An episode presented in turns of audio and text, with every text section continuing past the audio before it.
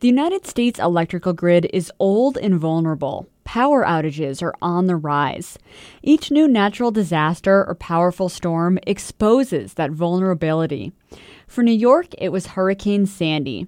Three years ago, the storm blacked out many coastal areas for weeks. Now, the state is looking for strategies to remake and strengthen its electrical system. From New York, Catherine Roberts reports for Inside Energy. At Frank's Pizza on Main Street in Port Washington, Long Island, Linda Colombo does not stop working for a radio interview. While she talks with me, she slices pizza, pulls food in and out of ovens, and folds her famous pepperoni rolls. Like by the water. Take away the electric lights and add a headlamp for Linda and a crowd of hungry Long Islanders, and you have a picture of what the pizza place looked like the day after New York was hit by Superstorm Sandy. You know, the first day I had my miner's hat on because I didn't have a generator yet. And the first night, it was like crazy. Frank's only lost power for a few days, but other Port Washington residents were out for much longer. On Long Island alone, of the one point one million customers served by the Long Island Power Authority, or LIPA, ninety percent lost power during Sandy. In the aftermath, New York's Governor Andrew Cuomo came down on the utility hard. LIPA is broken. It is uh, the status quo, and it's failed. The state brought in a private utility company to take over most of LIPA's operations. To upgrade service, that company blanketed Long Island with replacement utility poles, hundreds of which were in the Port Washington area. Mindy Germain is director of Residents for a More Beautiful Port Washington. This charming seaside community, all of a sudden, with no notice, we woke up to these eighty-foot poles strung with wires, and you just felt like you were in a prison. The town didn't like that solution. So now, along with eighty-three other communities, they're competing in a statewide contest to develop something different, a microgrid.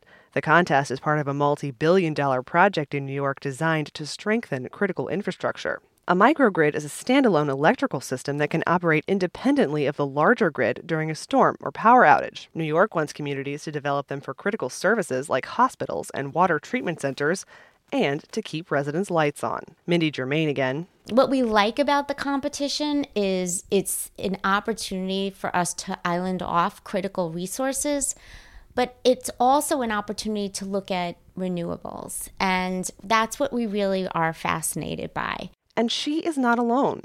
Up until recently, interest in microgrids has mainly focused on resiliency, keeping power on when the main grid fails. You know, that's entirely reasonable. That's been very natural. That's Francis O'Sullivan, director of research for M I T's Energy Initiative. But increasingly, with the development of lower-cost photovoltaics... He's talking about solar. ...that can be deployed at the rooftop or at the community level, um, coupled to the availability of lower-cost storage technologies...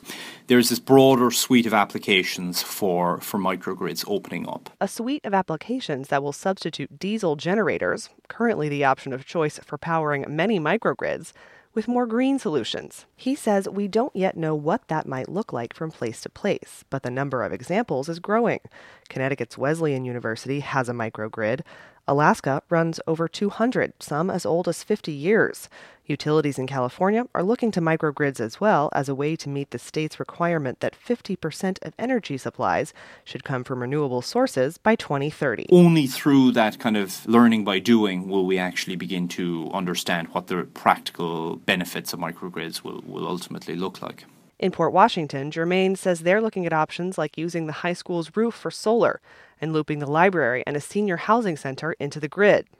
A plan in the Bronx aims to protect New York City's largest food distribution center. Towns elsewhere in the state want to incorporate tidal power or use local dams to provide hydroelectric energy.